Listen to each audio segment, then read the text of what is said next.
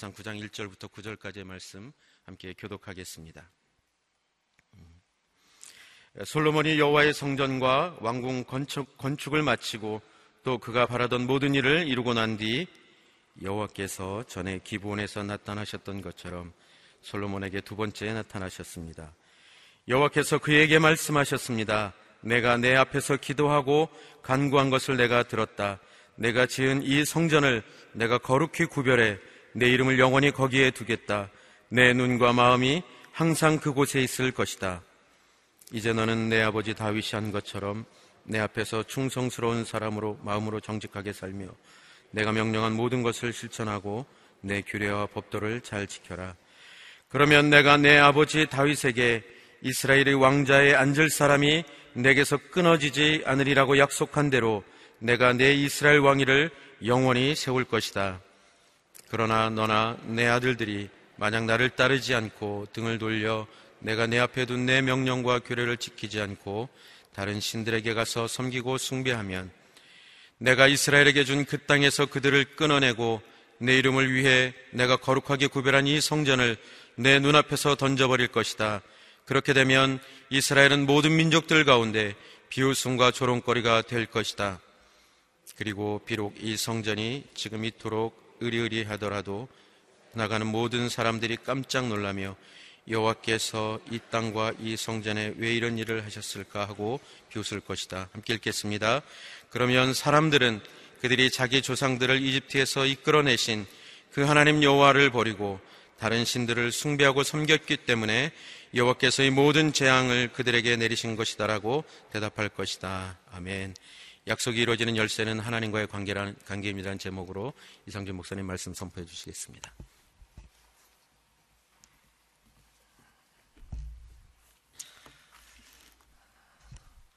오늘 하루도 하나님의 은혜가 충만한 삶이 되기를 축복합니다. 말씀으로 성령으로 충만한 하루가 되기를 축복합니다. 오늘 열왕기상 9장 1절 말씀에 솔로몬이 여호와의 성전과 왕궁 건축을 마치고 또 그가 바라던 모든 일을 이루고 난 뒤에 아, 솔로몬은 본인이 하고 싶은 모든 일을 다 했던 사람입니다. 아, 본인이 하고 싶은 일을 할 수 있을 만한 능력도 있었고 지혜도 있었고 어, 통찰력도 있었고 또 그것을 실행해낼 만한 아, 그런 인재들도 그 시대에 많이 있었고 또 그것을 해낼 수 있는 어, 이유 가운데는 또 정치적인 외교적인 관계를 맺고 있는 많은 열방의 나라들과 민족들이 있었기 때문에 또 그들과의 우호적인 관계를 통해서 어, 다양한 건축 재료를 가지고 건축을 하고 또 국고성을 만들고 병거성을 만들고 또 무역을 하고 어, 정말 그의 마음 가운데 계획한 것 가운데 이루지 못한 것이 없었던 그런 사람입니다. 어, 솔로몬이 여호와의 성전과 왕궁 건축을 마쳤다. 솔로몬이라는 어, 이름을 우리가 보고 있는데 사실은 이 솔로몬이 영어 발음이 이제 솔로몬이고 히브리어로는 슐러모입니다. 그래서 뒤에 N 사운드가 이제 몬의 그 N 사운드가 없고 슐로모인데 어, 샬롬이라는 단어에서 나온 말입니다. 그래서 그의 이름 자체가 이제 평화의 왕이죠. 솔로몬은 그야말로 태평성대를 이루었던 평화의 왕입니다. 그래서 어제 이제 묵상을 하면서 예, 솔로몬이 평화라는 이름을 가지고 있고 그의 인생도 정말 아, 평화로운, 평안한 그런 삶을 살았고 그런 통치 시대를 누렸던 인물이죠. 아, 그런 사람이 예루살렘, 예루살렘도 어, 평화의 도시라는 뜻이죠. 예루살렘, 평화의 도시에서 통치를 하면서 어, 샬롬의 시대, 태평성대를 이루었던 사람이고 또 여기까지 묵상을 해서 보니까 아가서에 나오는 슐람미 여인이 있잖아요. 이 슐람미 여인이 아, 사실은 슐라마이트라고 그 영어 성경에는 돼 있는데 평화의 여인이라는 뜻입니다. 그래서 샬롬의 이 솔로몬의 여성형으로 봅니다. 아, 그래서 누가 보면 이제 데오빌로 가카에게 이런 표현을 쓰는데 테오스 필로스 그 신을 사랑하는 사람들, 하나님을 사랑하는 사람들이라는 뜻이죠. 슐람미 여인이라는 것이 어, 그 여인의 본명이라기보다는 솔로몬의 여성형 으로 보는 것이 더 합당하다고 보입니다. 평화의 여인과 사랑에 빠져서 그래서 모든 것이 그의 시대 또 그의 아내 또 그가 통치했던 어, 중심지였던 예루살렘 아, 그리고 그가 통치했던 그 시기는 태평성대였고 모든 것이 평안한 시대였습니다. 정말 이 평안이라는 단어가 어제도 나누었지만 아, 샬렘이라는 아, 단어와 연관이 되어 있다고 했죠. 그래서 이 샬렘이라는 단어가 온전하다, 완벽하다 라는 뜻을 가지면서 또 평화롭다라는 뜻이 있는 것처럼 이 샬롬이라는 단어도 아, 하나님께서 우리에게 부어주시는 완벽한, 온전한 평강을 이야기하는 것입니다. 이 땅에서 누릴 수 없는 평강, 그게 샬롬이죠. 그래서 완벽한 시대의 완벽한 인물이었어요. 그러나 인간이 어찌 이 땅에서 완벽할 수 있겠는가? 예, 이 땅에 있는 그 어떤 것도 완벽할 수가 없거든요. 이 땅에 살아가는 그 어떤 인생도 완벽할 수가 없습니다. 그러나 모든 인간 안에는 그 솔로몬이 누렸던 솔로몬이 가졌던 그 완벽성을 추구하고 싶은 마음이 다 있는 것이잖아요. 통치자라면 솔로몬과 같은 부귀영화와 권세를 누려보고 싶고 예술가나 철학가나 학자라면 솔로몬만큼의 그 지혜와 탁월성을 갖고 싶고 아, 그래서 떠오른 책이 이 솔로몬의 반지라는 책이 있거든요. 아, 콘라트라는 그 동물 행동학의 대가였던 사람, 콘라트 로렌츠라는 사람이 쓴 저명한 책 중에 하나가 솔로몬의 반지라는 책이 있어요. 그원 제목은 아닌데 어, 여덟 번째 챕터의 아, 제목을 전체 제목으로 우리나라 책으로는 번역을 했죠. 그 동물 행동학에 있어서는 아주 대표적인 아, 책입니다. 근데 이제 그 책의 제목이 그렇게 된 것은 솔로몬이 마법의 반지를 끼고 동물들과 새들과도 대화를 했다. 뭐 그런 이제 옛날 이야기를 흘러오는 이야기를 따서 만든 것이죠. 아, 솔로몬은 사람들의 마음만 읽을 뿐만 아니라 시대를 읽을 뿐만 아니라 동물들과도 대화를 하고 수많은 이 동물에 관한 책들도 쓰고 식물에 관한 책도 쓰고 뭐 섭렵하지 않은 분야가 없었던 그런 아, 정말 놀라운 놀라운 인물입니다.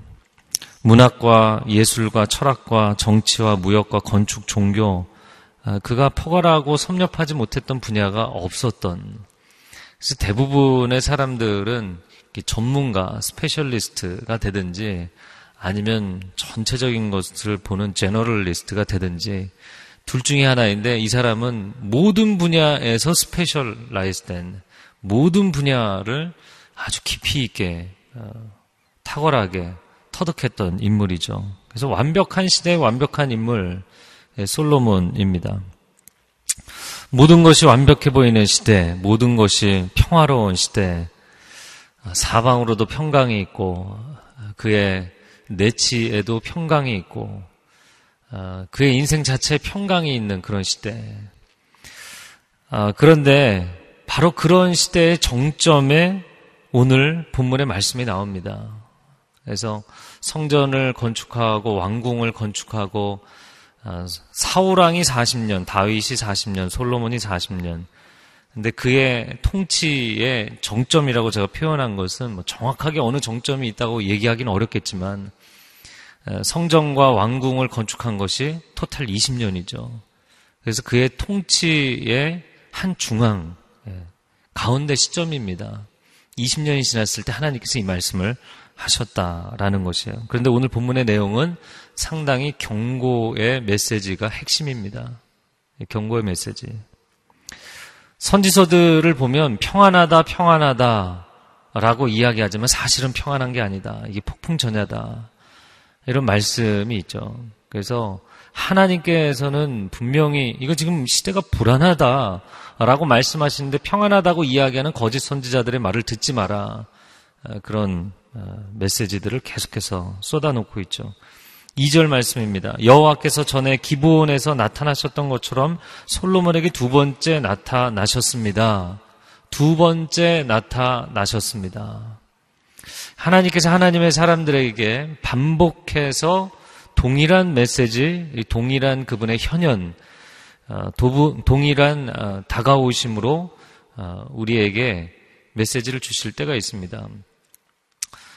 베드로의 경우에도 두 번째 동일한 비슷한 장면으로 나타나셔서 물고기를 거두게 하시고 그리고 그와 만나서 얘기하시는 장면이 나오죠. 솔로몬에게 기브온에서 첫 번째 나타나셨다. 열왕기상 몇 장에 나오나요? 3장에 나옵니다. 그래서 두 번째 나타나신 오늘 본문의 내용과 3장의 내용을 좀 비교를 해보시는 게 오늘 본문을 이해하는데 도움이 많이 됩니다.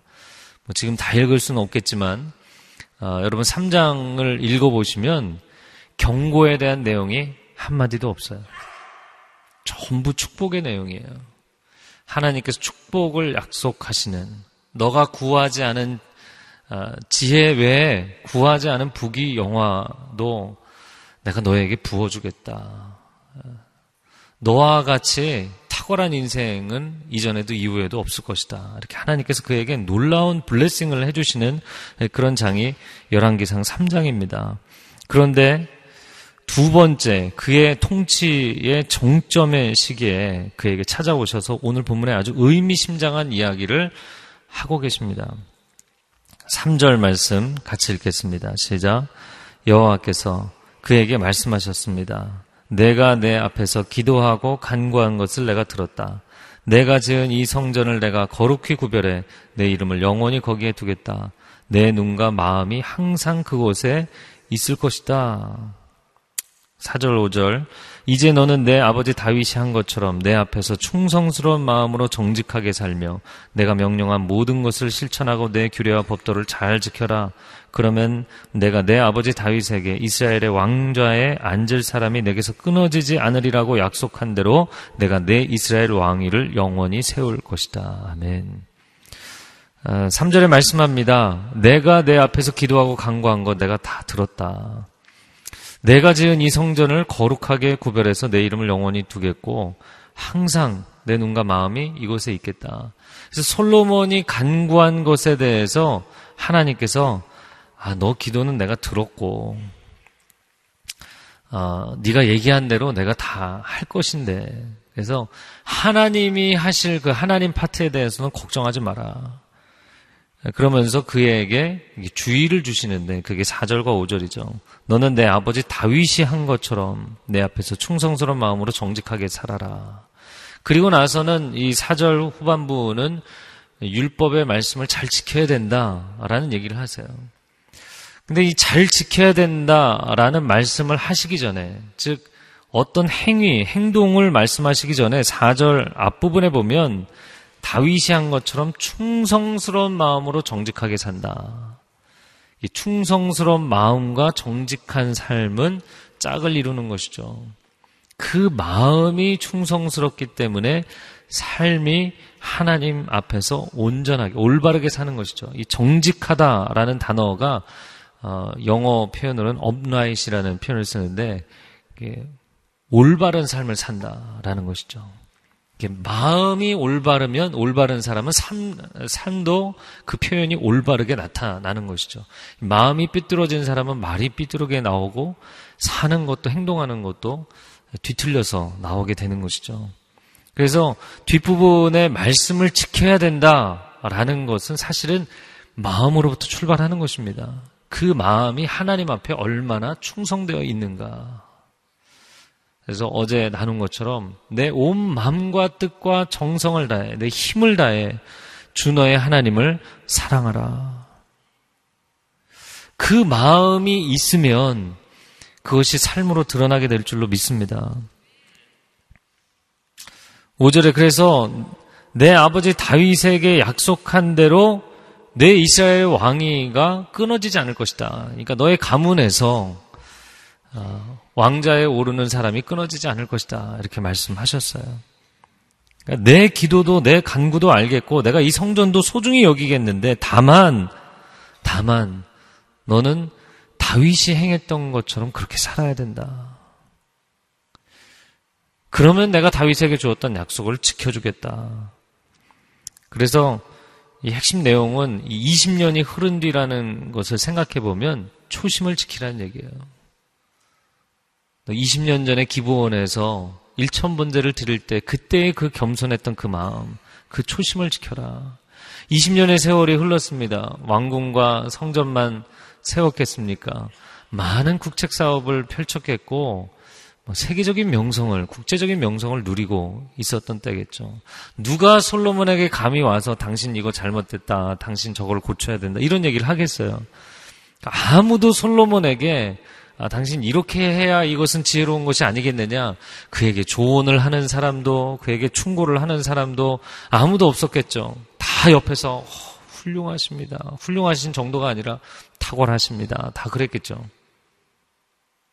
근데 하나님께서 쓴소리를 하셨어요. 그 20년이 지난데. 아무도 그에게 쓴소리를 하지 않는데 그에게 쓴소리를 하셨어요.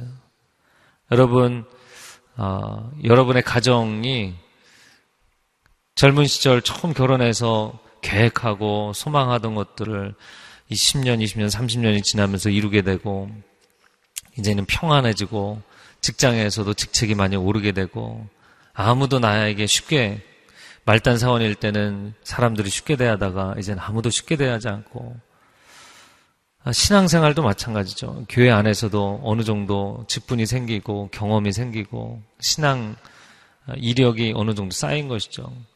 그때 하나님께서 이런 메시지를 우리에게 주시는 거예요. 한국 교회도 믿음의 공동체도 평안하다, 우리가 부여하다 생각할 때 하나님 이런 메시지를 주시는 거예요. 그때 하나님의 쓴소리를 잘 달게 받아야만 이후에 또 20년을 달려가는 것입니다. 이후에 인생의 절반을 또 달려가는 것이에요. 근데 그 하나님의 쓴소리를 달게 받지 못하면 아니, 내가 지금 이렇게 잘하고 있는데 무슨 얘기를 하시는 건가? 이렇게 생각하면 스스로 그 자만함과 안일함 가운데 무너지게 되는 것이죠. 6절에 말씀합니다. 그러나, 반전이죠. 너나 내 아들들이 만약 나를 따르지 않고 등을 돌려 내가 내 앞에 둔 내 명령과 규례를 지키지 않고 다른 신들에게 가서 섬기고 숭배하면 내가 이스라엘에게 준 그 땅에서 그들을 끊어내고 내 이름을 위해 내가 거룩하게 구별한 이 성전을 내 눈앞에서 던져버릴 것이다. 그렇게 되면 이스라엘은 모든 민족들 가운데 비웃음과 조롱거리가 될 것이다. 그래서 성전이 지금 이토록 의리의리 하더라도 지나가던 자들이 행인들이 깜짝 놀라며 질문할 것이다. 아니 하나님이 왜 이러셨대? 그러면 사람들이 이야기하겠는데 그 사람들이란 지나가는 행인들이죠. 그리고 그 다음 세대 사람들이 그들이 하나님을 버렸기 때문에 우상을 숭배했기 때문에 하나님께서 이와 같이 하셨다. 그들이 초심을 잃어버렸기 때문에 첫 사랑을 잃어버렸기 때문에 조강지처를 버렸기 때문에 하나님께서 이와 같이 하신 것이다. 그의 인생에 벌이 내린 것이다. 이렇게 사람들이 이야기하게 될 것이다. 라는 것이에요. 6절 말씀에 나를 따르지 않고 등을 돌려 명령과 규례를 지키지 않고 우상을 가서 어, 신들에게 다른 신들에게 섬기고 숭배하면 이렇게 돼 있죠. 6절도 단어들이 이 동사들이 여러 개가 반복해서 나오는데 처음부터 우상 숭배하는 게 아니에요. 우상숭배 전에는 무슨 단계가 나오냐면 명령과 규례를 지키지 않는 단계. 하나님께 순종하지 않는 단계, 불순종하는 단계. 하나님이 주신 기준에 있어서 타협하고 포기하고 무너지는 단계. 아유, 성경에 있는 내용을 어떻게 다 지켜요? 요즘 그런 이야기 하는 젊은이들도 많고 성도들도 많아요. 근데 그 전 단계는 무엇이냐면 등을 돌려. 하나님께 등을 돌린다는 거예요. 등을 돌리고 산다. 하나님과 담쌓고 산다. 하나님과의 거리가 멀어져 있다. 그러면 하나님의 기준들을 포기하기 시작한다는 거예요. 근데 하나님께 등을 돌리기 전 단계는 무엇인가? 나를 따르지 않는다. 하나님을 따르지 않는. 여러분, 평생의 전심으로 하나님을 따르는 삶이 되기를 축복합니다. 하나님 따르지 않다 보면 결국엔 등을 돌리게 돼 있고 다른 방향으로 가고 있으니까요. 하나님께 등을 돌리고 있는 것이죠. 등 돌리고 살다 보면 말씀의 기준이고 뭐가 없는 거예요. 다 무너지고 타협하고 포기하고 그러다 보면 다른 신들에게 가서 섬기고 있는 거예요. 하나님보다 더 사랑하는 세상 것들을 잔뜩 끌어안고 사는 거예요. 아니, 교회 안에 들어와서 신앙생활을 하는 사람들도 세상 자랑과 세상 소중한 것이 필요해서 하나님에게 심부름을 시키는 신앙생활을 하는데 하나님과 거리가 멀어지고 등 돌린 사람은 뭐 두말할 나위도 없는 것이에요. 그러니까 우상숭배에 빠지게 되는 것이죠. 실제로 교회 다니다가 우상숭배, 이렇게 이 단계를 거쳐서 우상숭배 하게 되는 사람들도 주변에서 보게 됩니다. 얼마나 안타까운지 몰라요. 그걸 회복하려면 그냥 한순간에 회복이 안 돼. 이 단계를 무너진 그 회파된 성읍을, 성전을 회복해야 돼요. 그렇게 되면 약속의 땅에서도 끊어버릴 것이고 아주 강한 표현을 하나님이 쓰십니다. 듣는 솔로몬이 얼마나 깜짝 놀랐겠어요. 어, 이 땅에서 끊어내버리겠다. cut off. 끊어버리겠다. 이렇게 말씀하셨어요. 그리고 성전을 던져버리겠다. 그리고 열방 가운데, 민족들 가운데 비웃음과 조롱거리가 될 것이다. 지금 영광이 있을지라도 8절에 비록 이 성전이 지금 이토록 영광스러울지라도 여러분 이 말씀을 잊지 마십시오.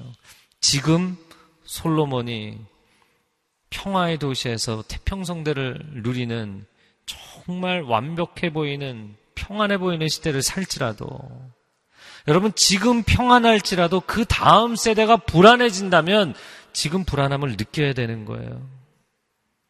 그러니까 뭐 쓰나미나 대지진이 올 때 사람은 못 느끼지만 짐승들은 느끼잖아요. 미물들은 느끼잖아요. 그리고서는 막 대피하는 거죠. 근데 사람은 그걸 못 느끼니까 불안해야 될 때 불안해하지 않기 때문에 재앙을 재난을 그대로 그냥 당하는 것이죠. 그러나 지금 불안할지라도 그 불안함 가운데 하나님께서 그 다음에 평강을 주신다면 여러분, 불안한 것이 중요한 것이죠. 어, 하나님, 저는 아무 문제가 없습니다. 아무 회개할 것도 없습니다. 가 평안한 인생인지, 아니면 주님, 내가 정말 회개할 것이 너무나 많습니다. 그러므로 하나님께서 그 인생을 일으키시는 것이 복된 인생인지.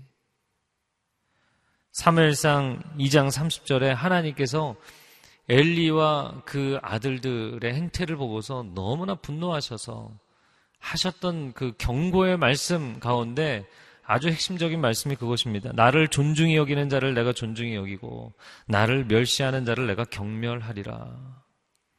너가 지금은 제사장 직분을 가지고 있지만 다시는 너의 가문에 제사장 직분을 주지 않겠다. 그런 말씀을 하시죠. 여러분 현재의 화려함보다 중요한 것은 현재의 화려함보다, 현재의 영광스러움보다, 현재의 평강보다 중요한 것은 그 다음이 내리막길이 되지 않는 것입니다. 현재의 불안함과 현재의 고난보다 중요한 것은 그 다음의 인생의 길이 한 단계씩 계단을 올라가는 오르막길이 된다면 그 인생은 복된 인생이 될 줄로 믿습니다. 영적인 것도 그렇지만 경제, 사회적인 것도 마찬가지입니다. 우리나라를 보십시오. 경제가 여기서 더 발전하기가 과연 쉬울까요? 여러 가지 측면에서 여러 가지 지표에 있어서 근본적인 개혁과 변화가 일어나지 않으면 우리나라 경제가 더 성장하는 건 결코 쉬운 일은 아니에요. 맨 땅에 세워가던 사업을 일으키고 건물들을 짓고 어, 매우 열악하고 전후에 피폐했던 그 사회의 상황에서는 어, 물론 힘들었지만 그러나 어떻게 보면 지금보다는 쉬운 일이죠. 오늘날 젊은이들이 어, 시도도 해보지 않고 도전해보지도 않고 포기하게 되고 절망하게 되는 이유가 이미 세상은 너무나 꽉 차 있어요. 너무 이미 화려하고 너무나 이미 부유하기 때문입니다. 그 이상을 쌓아간다는 건 결코 쉬운 일이 아니에요. 네. 어떤 물건을 똑같은 물건을 그런 게임도 하잖아요. 이렇게 쌓아 올라가다 보면 여러분 처음에는 쉽지만 이게 올라가면 올라갈수록 어려워지는 거예요. 불안해지는 것입니다. 그런데 내가 하나님 앞에 하나님 내가 불안합니다. 라고 고백하기 때문에 하늘의 평강을 누릴 수 있다면 역설적인 반전이 일어나는 것입니다. 할렐루야. 근데 내가 지금 평안하다, 막연히 그냥 평안하다, 아, 괜찮겠지, 괜찮겠지, 라고 가는 것은 매우 불안한 징조라는 거예요. 그래서 평화의 때 전쟁을 준비하는 것이죠. 예. 지금 앞서 있을 때 계속 꾸준히 열심히 가야지 토끼가 누워서 아, 평안하다라고 누워서 자고 있으면 그냥 거북이는 지나가는 것이죠. 네. 계획하지 않은 별 얘기를 다 하네요. 여러분의 이해를 구합니다. 10편 23편 말씀에 여호와는 나의 목자시니 내가 부족함이 없으리로다. 저는 그 말씀을 묵상하면서 제 책에도 썼지만 여호와는 나의 목자시니 내가 부족함이 없으리로다. 하나님 부족하지 않은 인생이 어디 있습니까? 그래서 사실 하나님을 나의 목자로 인정하게 된 것도 다윗의 시편이잖아요. 다윗이 너무나 부족하고 너무나 열악하고 가족에게도 버림을 받고 사랑받지 못하고 배우지도 못하고 정말 열악한 인생이잖아요. 부족한 인생이기 때문에 하나님을 찾았던 것이고 하나님을 의지했던 것이죠. 그런데 반전이 일어납니다. 내가 부족하다는 것을 인정했기 때문에 부족함이 없어지는 인생. 할렐루야. 그래서 신앙은 극도의 반전이에요. 신앙은 극도의 역설입니다. 신앙은 내가 약할 때 강함을 주시고, 내가 가난할 때 부요함을 체험하게 하시고, 내가 무기력할 때 그분의 능력을 체험하게 하시는 것, 그것이 신앙의 본질인 줄로 믿습니다. 근데 한국교회의 이 영적인 상황도 그렇고, 한국 사회의 이 사회 경제적인 상황도 그렇고, 더 이상 올라갈 데가 없잖아요. 그리고는 솔로몬의 20년 정점을 찍고, 그리고 뭐 그 다음 몇 장 더, 어, 이제 9장, 10장, 예, 그가 얼마나 훌륭했는지 이야기들이 나옵니다. 그런 11장에 이제 급격하게 무너지는 내용이 나오죠. 하나님의 경고의 메시지를 듣지 못하면 나머지 20년이 내리막길을 간다면 이것은 너무나 안타까운 것이죠. 그의 20년만 내리막길이 아니라 그 이후의 세대가 남과 북이 다시 갈라지게 되잖아요. 그리고는 고통의 역사로 점철되게 됩니다. 그러면 올라가서 더 이상 올라갈 것이 없는데 그럼 어떻게 해야 되는가? 네, 내려가야죠. 그래서 올해 저희 교회 표가 너무 좋은 것 같아요. 낮은 곳, 더 낮은 곳으로. 할렐루야. 네. 그 직장에서의 직위도 계속 올라가다 보면 더 이상 올라갈 데가 없는 거예요. 그러면 그 다음에는 내려오는 길밖에 없는 거예요. 근데 그 내려오는 길을 사람들이 두려워하기 때문에 다 내려가게 될 건데 결국에는 내려가는 게 두렵기 때문에 다른 사람 끄집어 내리려고, 내리려고 하다가 본인이 그냥 추락사하기도 하고, 막 이런 일들이 일어나는 것이죠. 정치계에서도, 직장에서도. 여러분, 하나님의 아들 예수 그리스도께서는 스스로 하늘 보좌를 버리고 이 땅에 오신 줄로 믿습니다. 스스로 겸비하고, 스스로 겸손하게 섬기고 나누어야 합니다. 하나님께서 이 나라 이 민족에 주신 이 부요함, 물질적인 부요함이든 문화적인 부요함이든 하나님 나누라고 주신 줄로 믿습니다. 이스라엘을 왜 축복해 주셨나요? 복의 근원, 복의 통로가 되라고 주신 것입니다. 저를 한번 따라해 보세요. 나는 축복의 통로입니다. 네, 그래서 우리가 서로 막 축복하잖아요. 당신 축복의 통로입니다. 그럼 굉장히 좋아해요. 왜 좋아하나요? 통로 때문에 좋아하나요? 축복 때문에 좋아하나요? 축복이라는 단어를 사람이 너무 좋아하잖아요. 그런데 뒤에 단어가 훨씬 중요한 거예요. 축복의 통로는 통로가 피수식어, 축복의가 수식어. 그러니까 피수식어가 핵심 단어예요. 통로가 핵심어입니다. 축복이라는 단어가 통로라는 단어를 수식해주고 있는 거예요. 도와주고 있는 거예요. 왜 축복을 주셨는가? 통로가 되라고 축복을 주신 거예요. 나누라고 주신 것입니다. 섬기라고 주신 것입니다. 우리에게 주신 물질, 아, 내가 이걸 꼭 성경금을 해야 돼? 왜 내가 갑자기 감동이 생겨서 이걸 할 마음이 생기지? 막 스스로 이 뜨거워진 마음을 식히고 여러분 하나님이 왜 물질을 주셨어요? 왜 이 나라 이 민족이 이 시대에 이런 부여함을 주셨어요? 우리가 이것을 나누지 않으면 섬기지 않으면 가난한 사람, 열악한 사람, 땅 끝에 있는 민족들 얼굴도 알지 못하는 사람들에게 나누지 않으면 스스로 나누면서 기특하다고 생각하십니까? 이거는 당연한 수순입니다. 이거 하지 않으면 무너지는 거예요. 더 이상 사회적으로 볼 때, 경제적으로 볼 때, 영적으로 볼 때 더 이상 올라갈 데가 없으면 그 다음에 나눠야 되는 것입니다. 스스로 내 마음으로 자원해서 내려가야 되는 것입니다. 그 길밖에 더 이상 없어요. 그 길밖에 없어요. 그리고 그 길이 사는 길입니다.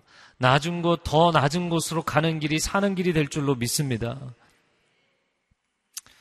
아, 하나님, 오늘 하루의 삶을 살아갈 때 세상은 더 높은 곳, 더 높은 곳을 쫓아가지만 낮은 곳으로 가겠습니다. 겸손하게 섬기겠습니다. 마음을 겸손하게 갖겠습니다. 오늘 주님의 이 경고의 메시지를 듣고 어, 우리의 마음을 새롭게 하고 삶을 새롭게 하기를 바랍니다. 너는 마음을 다하고 뜻을 다하고 힘을 다하여 주 너의 하나님을 사랑하라. 전심으로 하나님을 사랑하십시오. 지금 우린 현세주의로 살아가는 사람들이 아니잖아요. 내세를 바라보고 사는 사람들이잖아요. 그러면 잠시 심호흡을 하고 멀리 내다보세요. 내가 주님 앞에 설 때 어떤 모습으로 서게 될 것인가? 솔로몬이 중간에 평화롭고 영화롭게 살았지만 그러나 주님 앞에 설 때는 부끄러운 모습으로 서게 됐어요. 그의 말년이 엉망이었기 때문에 여러분 하나님 은혜 가운데 나아가십시오. 이 시간 기도하겠습니다.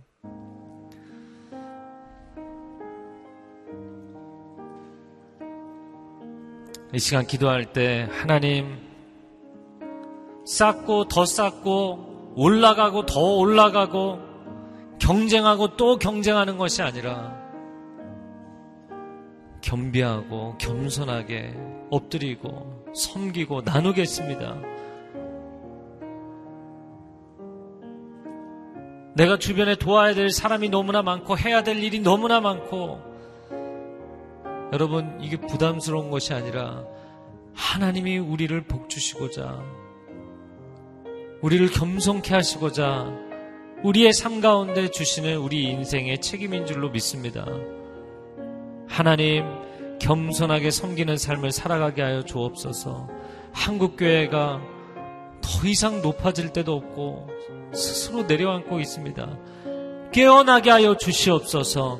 우리 영혼이 깨어 일어나게 하여 주시옵소서. 함께 통성으로 기도하겠습니다. 오 사랑하는 주님, 오 사랑하는 주님, 오 사랑의 주님, 우리에게 은혜와 사랑과 자비를 베푸시는 주님, 우리 영혼이 깨어 일어나게 하여 주시옵소서. 영적으로 깨어 일어나게 하여 주시옵소서. 이 경고의 메시지를 들을 수 있게 하여 주시옵소서. 평화의 왕이 평화의 도시에서 태평성대를 누리고 있지만 외교적인 모든 관계에도 평강이 임하여 있지만 내치에도 평강이 임하여 있지만 하나님 깨어나게 하여 주시옵소서. 우리 10년 가운데 하나님께서 내가 지금 평안하다 평안하다 이야기하는 것이 아니라 불안함을 알고 두려움을 알고 하나님을 경외함을 알고 엎드려 기도하며 다음 세대를 위해서 깨어 일어나 겸비하라고 주님 말씀하십니다. 우리 자녀 세대가 너무나 안타깝고 걱정이 됩니다. 오 주님 우리 다음 세대 가운데 더 큰 부흥이 일어날 수 있도록 주님 도와주시옵소서. 주님 은혜를 베풀어 주시옵소서. 주님 극률이 여겨 주시옵소서. 주님의 다급해진 마음, 주님의 극률이 여기시는 마음, 주님의 안타까운 마음을 우리가 깨달을 수 있도록 주님의 마음이 우리의 마음이 될 수 있도록 주님 우리의 심령을 일깨워 주시옵소서. 오 하나님. 하나님을 따라가는 마음, 충성스러운 마음을 견지할 수 있도록 주님 도와 주시옵소서. 사람이 초심을 유지하는 것이 얼마나 어려운지 모르겠습니다. 나는 출입할 줄 알지 못하는 어린아이와 같사오니 이 수많은 주의 백성들을 올바르게 다스릴 수 있는 지혜를 주시옵소서. 일천 번제를 드리고 머리를 조아리며 하나님 앞에 기도했던 그 솔로몬이 이제 하나님의 경고의 음성을 듣는 단계에 서 있습니다. 지금 그 말씀을 달게 받지 아니하면 지금 그 쓴 소리를 달게 받지 아니하면 그의 인생은 쓴 인생이 되고 말 것입니다. 인생의 쓸맛을 보게 될 수밖에 없을 것입니다. 주님 우리가 깨어나게 하여 주시옵소서. 겸손하게 하여 주시옵소서. 겸비하게 하여 주시옵소서. 겸손히 하나님이 주신 것들을 나누고 아낌없이 섬기고 하나님 나누는 인생이 될 수 있도록 우리를 사용하여 주시옵소서. 두 손을 들고 주여 삼창하며 기도하겠습니다. 주여, 주여, 주여. 오 주님 우리에게 부어주신 것들을 아낌없이 나누고 섬기는 인생이 되게 하여 주시옵소서. 주님 솔로몬의 통치의 정점에 하나님께서 그에게 쓴소리를 하셨습니다. 우리가 그 경고의 음성을 듣는 사람들이 되게 하여 주시옵소서. 겸비하는 인생이 되게 하여 주시옵소서. 다시 한번 낮아지게 하여 주시옵소서. 다시 한번 엎드리게 하여 주시옵소서. 다시 한번 주의 얼굴을 바라보게 하여 주시옵소서. 오 하나님 그가 하나님 앞에 겸비한다면 하나님 그에게 기회를 주실 것입니다. 하나님 그의 인생에 그의 나라의 진정한 평강을 주실 것입니다. 깨어 일어나게 하여 주옵소서. 깨어 일어나게 하여 주옵소서. 깨어 일어나게 하여 주시옵소서. 한국교회가 깨어 일어나게 하여 주시옵소서. 한국교회가 깨어 일어나게 하여 주옵소서. 우리의 예배와 우리의 봉사와 우리의 신앙생활이 깨어 일어나게 하여 주시옵소서. 하나님 다시 한번 조심으로 돌아갈 수 있도록 주님 우리를 붙잡아 주시옵소서. 하나님. 하나님 우리가 초심을 유지해야 되는 것은 하나님은 처음 마음과 중간 마음과 나중 마음에 변함이 없으신 영원하시기 때문에 어제와 오늘과 내일이 변함이 없으신 하나님이십니다. 하나님은 처음 약속 그대로를 유지하실 수밖에 없는 분이십니다. 하나님은 처음 마음 그대로를 영원토록 가지고 가시는 은혜와 자비의 하나님이신 줄로 믿습니다. 그러나 인간은 이 처음 마음을 지키지 못합니다. 아내를 향한 처음 마음, 남편을 향한 처음 마음, 아이가 갓 태어났을 때 그 처음 마음을 지키지 못하는 것이 인간입니다. 일을 시작할 때 내가 이 일을 잘 할 수만 있어도 적응만 할 수 있어도 그 처음 마음을 잃어버리고 나태해지고 사람들에게 힘들게 대하고 하나님 앞에 엎드려 눈물 콧물을 쏟으며 회개하던 그 처음 마음을 잃어버리고 처음 사랑과 처음 행위를 잃어버리고 살아가는 것이 우리의 신앙입니다. 주님 우리를 극률히 여겨주시고 주님의 그 안타까운 마음이 우리의 마음이 되게 하여 주시고 회복의 삶이 시작되게 하여 주시옵소서 회복의 신앙이 시작되게 하여 주시옵소서 다시 겸비하여서 엎드려서 밑바닥에서부터 일지라도 한 걸음씩 다시 겸손하게 주와 함께 동행하며 오르막길을 갈 수 있는 한국교회가 될 수 있도록 우리의 신앙이 될 수 있도록 주님 우리를 붙잡아 주시옵소서. 이제는 우리 주 예수 그리스도의 은혜와 하나님 아버지의 극진하신 사랑하심과 성령의 교통하심이 오늘 하나님의 이 경고의 음성을 겸손하게 달게 받아들이기로 결정하고 하나님 앞에 고백하며 나아가는 귀한 하나님의 백성들 위해 그리고 우리 각자가 섬기는 이 한국교회 위에 땅끝에서 주의 복음을 증거하는 선교사님들 위해 이제로부터 영원토록 함께하여 주시기를 간절히 축원하옵나이다. 아멘. 하나님 앞에 전심으로 기도합니다.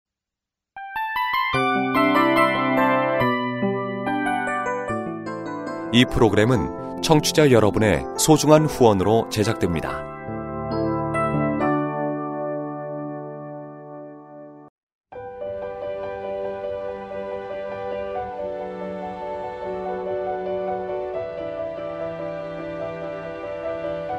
세상에는 수많은 교회들이 있지만 더 깊이 있는 말씀 강해를 찾기 위해 크기로만 교회를 선정하지 않습니다.